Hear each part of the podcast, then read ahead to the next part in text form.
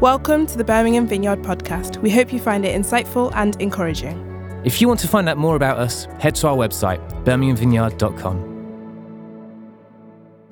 Well, good morning, everyone. How are we all today? Good. That's the response I wanted. I was really worried it's just going to be like a, yeah, you're right, guys. Yeah, okay.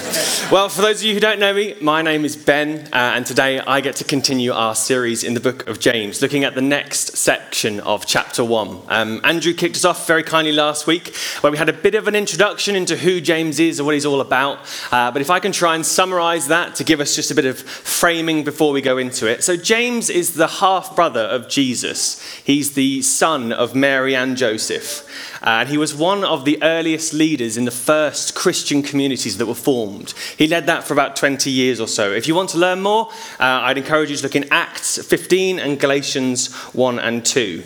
Uh, the book itself appears to be written a bit like a letter. Like we've seen uh, this, this in other parts of the Bible, like we've just come out of a series in Corinthians not that long ago, which was a book written to the people in Corinth. And that um, seems to be a bit what it's like for this book, but it's not quite the same thing. Well, this is actually more of a, a summary of all the wisdom that James has picked up over the years. It's kind of like condensed it all into one short book for us. This wisdom um, is influenced heavily by the teachings of Jesus. We see a lot of influence from the Sermon on the Mount in that, but also things from uh, the book of Proverbs, but also just wisdom that he's picked up along the years of leading a, church of early Christians, that sort of thing. Um, the book itself is very direct, just kind of spoiler warning for you all this morning. He's quite down the line with it. He doesn't like to beat around the bush with certain issues. You could almost say he's a bit of a James Blunt.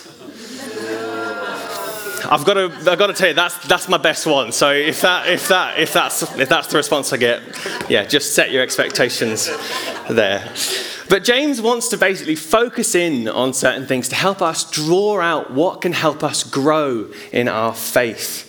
It sometimes feels like tough medicine to swallow with James, but it's good medicine. So I thought perhaps before we actually kick off, um, we could pray together that God would give us hearts and ears that are ready to receive everything here. So let's, let's pray.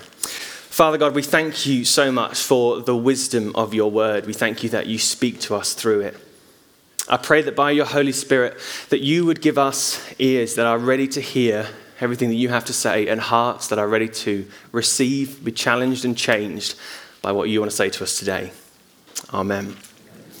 Okay, so I want you to think about the last time that you watched a film trailer that instantly made you know, oh, I've got to go and see that film when it comes out. You know, we've all been there in the cinema, the trailers are on, the popcorn's mostly already gone, and you turn to your friend and say, we've got to go and see that film. For me, it was the latest Mission Impossible film, having that iconic music playing of shots of Tom Cruise doing his famous run, and then pulling off death defying stunts that his insurance company must not thank him for.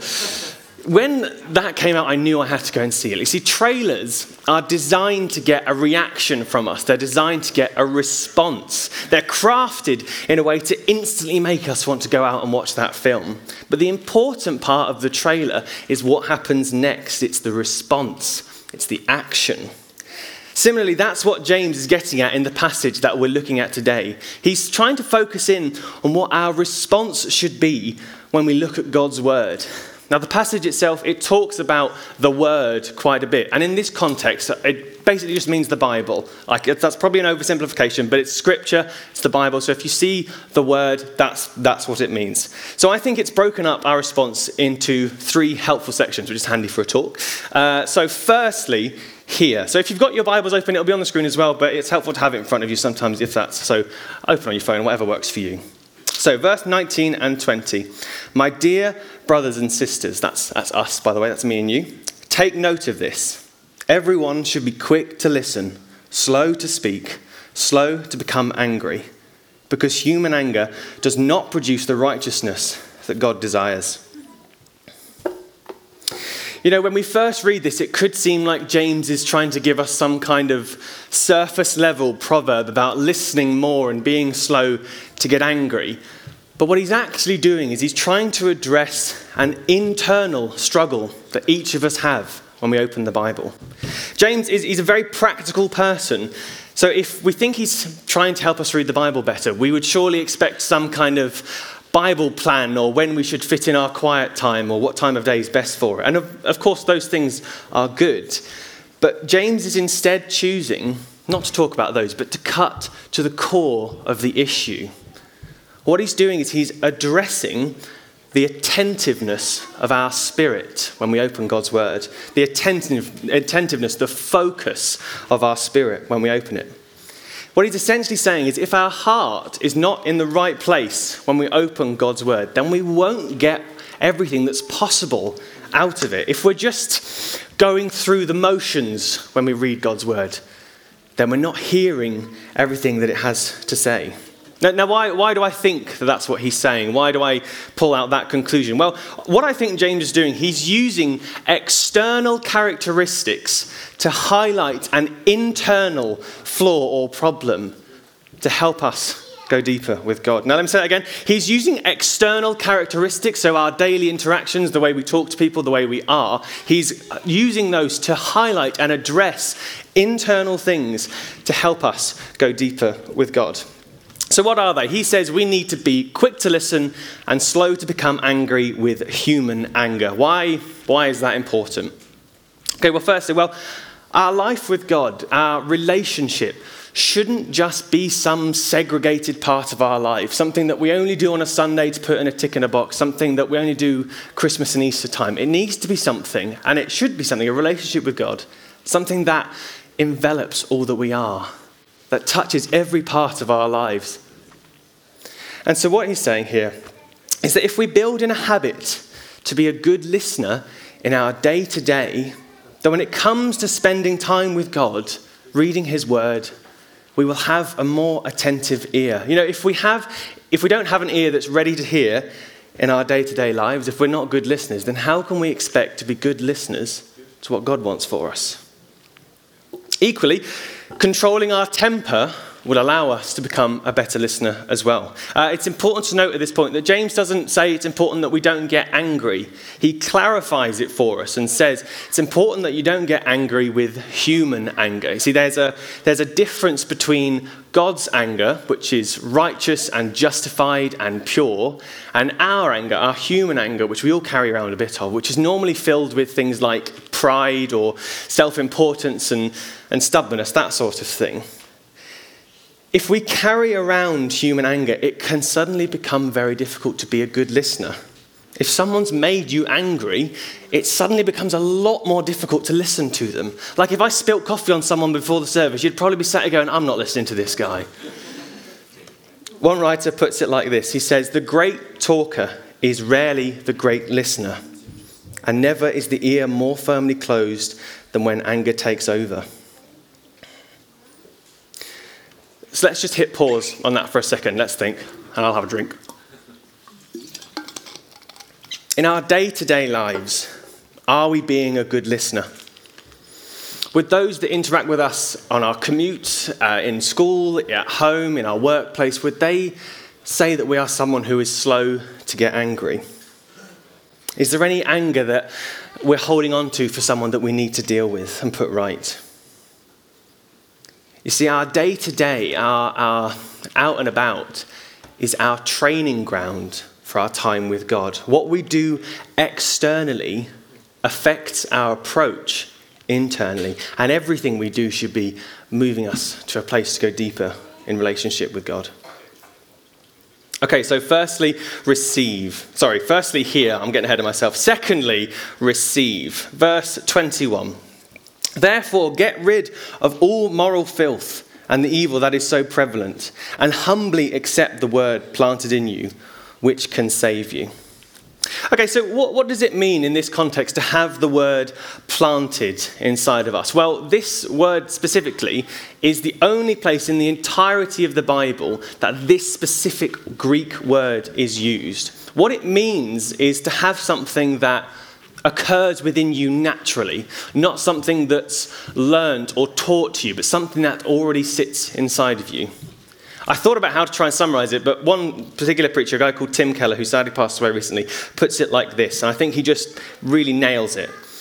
Most information is acquired through listening and reading, but this verse means that when you're a Christian, some information, the essentials about God, about sin, about who we are as a sinner, who we are in Christ, what Jesus has done to reconcile us with God. The essential truths are planted in you, it's part of you.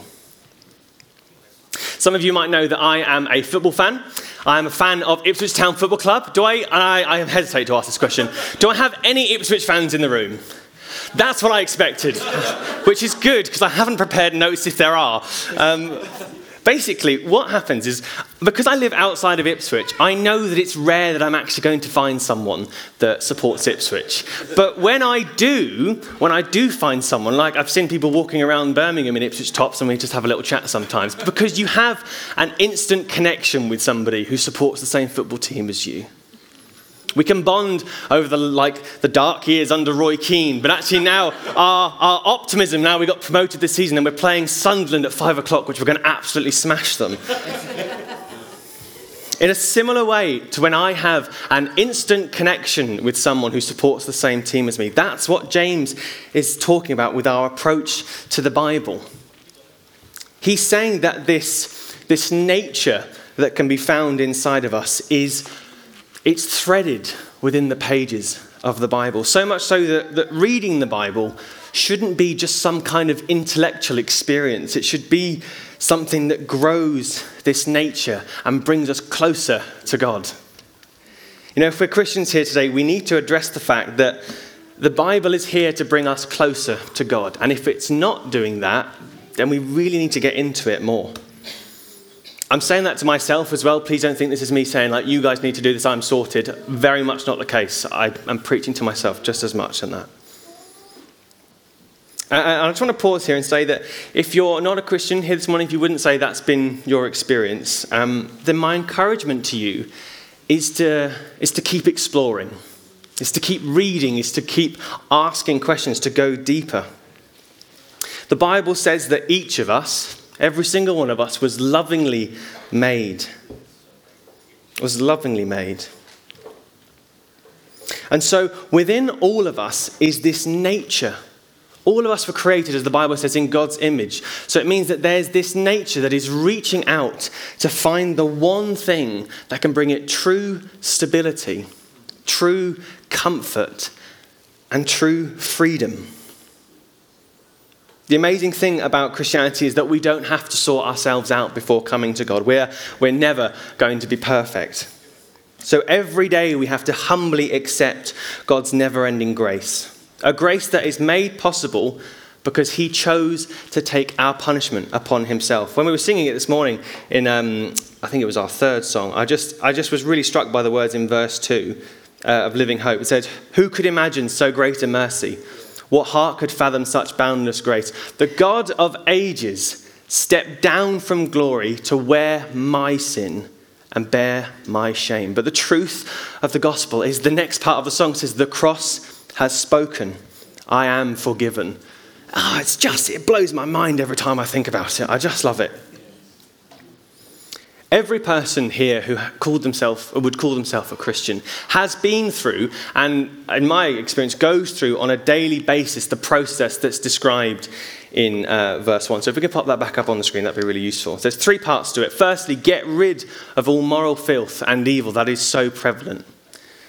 As I've said, the thing about Christianity is that we don't have to sort ourselves out, get our ducks in order to, before we can come to God. Instead, we say yes to a relationship with Him, and then we get to partner with Him to work to remove those things that pull us away from Him. You know, we're, we're surrounded by so many temptations in this world. So, taking uh, practical steps to try and remove those things, maybe not listening or watching certain things, things like that, that can help us draw closer in relationship to God. Secondly, humbly accept the word planted in you. I think we have to actively try to remove our pride when we open God's word. We have to humble ourselves to receive his wisdom. Perhaps for you, that means praying before you read the Bible, similar to how we did at the beginning, asking God to remove any pride from you and, and give you a heart that's receptive to being challenged in that way. And then, thirdly, which can save you. We have to then take comfort in the truth of the gospel. We can rest in the truth that Jesus has made a way for us to have a relationship with Him in this life and in the next. Okay, so firstly, here, addressing our characteristics and our daily interactions so that we are more prepared to hear what God has for us. Secondly, receive, humbling ourselves to accept God's grace to grow closer with Him, and recognizing the alignment between the nature inside of us and who we are in Him and what's in His Word, the Bible. Thirdly, uh, and lastly, in case you're worried, thirdly, and most importantly as well, do. Verse 22 is probably the most important verse that we're going to read today. If you take nothing else, please just take verse 22 and then we'll read to verse 25. Do not merely listen to the word and so deceive yourselves. Do what it says. Anyone who listens to the word but does not do what it says is like someone who looks at his face in a mirror and after looking at himself goes away and immediately forgets what he looks like. But whoever looks intently into the perfect law that gives freedom and continues in it, not forgetting what they have heard, but doing it, they will be blessed in what they do. Some of you may know that I work in an office building in the city centre. Uh, and one of the things that I've somehow managed to get myself signed up to was to be a fire warden for our office. It's probably because I'm tall and loud and easy to, easy to follow, but you can make that assessment for yourselves. But basically, what that means is when we have a test, thankfully, we've had no real ones yet, so you know, keep praying for that. Um, when we have a test, I have to throw on a very fetching high vis jacket and go to different sections of the office to announce the fact that we're going to be evacuated evacuating and that the alarm needs to be listened to. We're not just testing it. The reason we do this, of course, is because we need to let people know that they're not just testing it and that they need to do what it says. Well, in a way, I mean, I say in a way, my notes say in a way, but I'm pretty sure it's spot on. That is what James is saying for us to do here. He's spelling it out to us in black and white that as Christians, we cannot just read the Bible, close it, forget everything, and move on. We have to act on it. Like a fire alarm, the wisdom of the Bible should not just be shrugged off and ignored. James actually wants to hit this point so hard home to us that he gives us an analogy. He talks about someone who looks in a mirror, walks away, and instantly forgets what they look like. He then immediately contrasts it with someone who looks into the perfect law, which is again just another word for the Bible, perseveres with it, and then acts on it. This, um, this side by side comparison is designed to show us that every time we open the Bible, we have a choice. We can either read it, move on, completely forgetting everything that it says, and make no alterations. Or we can read it or hear it, we can uh, think over it, reflect, prayerfully work through it, persevere with it, and let it change us for the better. But why, why would we want to be changed by a perfect law? Well, God's word, the Bible, is perfect because He knows us. His word, the Bible, offers, it offers us a true reflection of our broken condition and gives us the opportunity to ask for and receive God's forgiveness. Let me say that again. God's word offers us a true reflection of our broken condition that we all know deep down we are, and gives us the opportunity to ask for and receive God's forgiveness. Because we were created in God's image, we can live life to its fullest when we express His likeness in what we do. Let me say that again. So, because we were created in God's image, we can express His likeness and live life to its full. That's why it says a perfect law that gives freedom. You know, we need to act on God's word. That's the truth of it. If you take nothing else away from today, please hear that, that we need to act on God's word. You know, if we, if we spend time reading the Bible, that's great. But if it has no impact on us, it doesn't change our actions, our thoughts, our interactions, our choices, then we're missing the key part of what it's asking us to do. Just like in a trailer, the key part is the action that comes after it. I again want to say that I've very much seen this in my own life, in my own experience. God's word has changed me and made me a better man every single day. He's still changing me and challenging me on some really difficult stuff that I don't want to address, but he's like, no, you need to. You need to. When it comes down to it, James here is saying that as Christians, we are called to be different.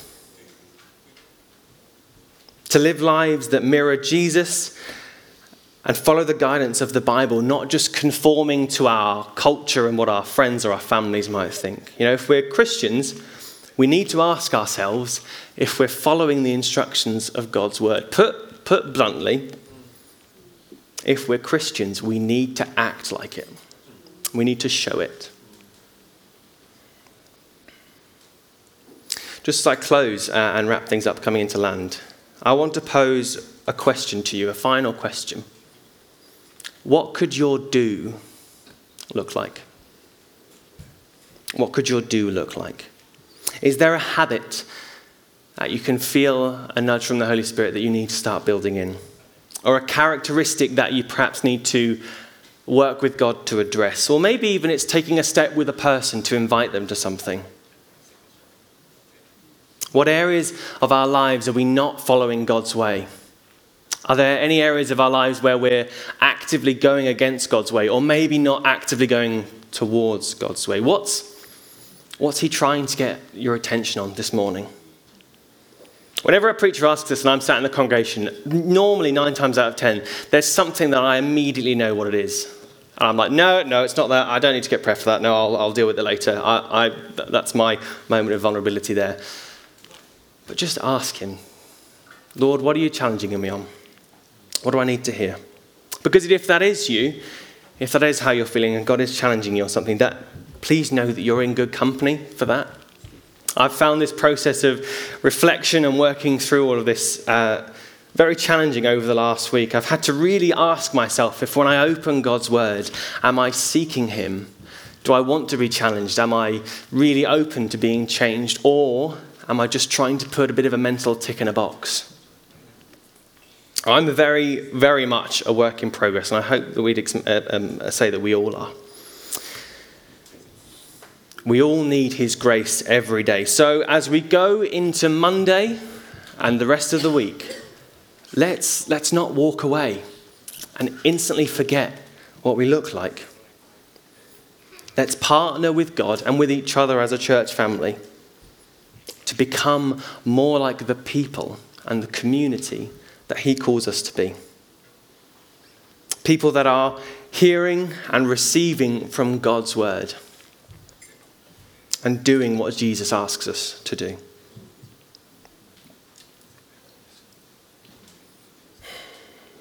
I'm going to invite the band up and uh, we're going to have a time of response. And during that, I just encourage you to, in whatever way feels comfortable for you, to ask God Lord, what are you trying to get my attention on? Where do I need to be challenged? Maybe He won't answer tonight, but maybe in the quiet of your own home, when it's just you and Him, you can ask Him again, because He will answer you. We hope you enjoyed the talk and found it helpful. We'd love to welcome you to one of our gatherings. We meet in multiple locations at multiple times on Sundays, as well as in midweek small groups across the city. More information on all of these can be found at our website, birminghamvineyard.com. Thanks for listening. Have a great day and God bless.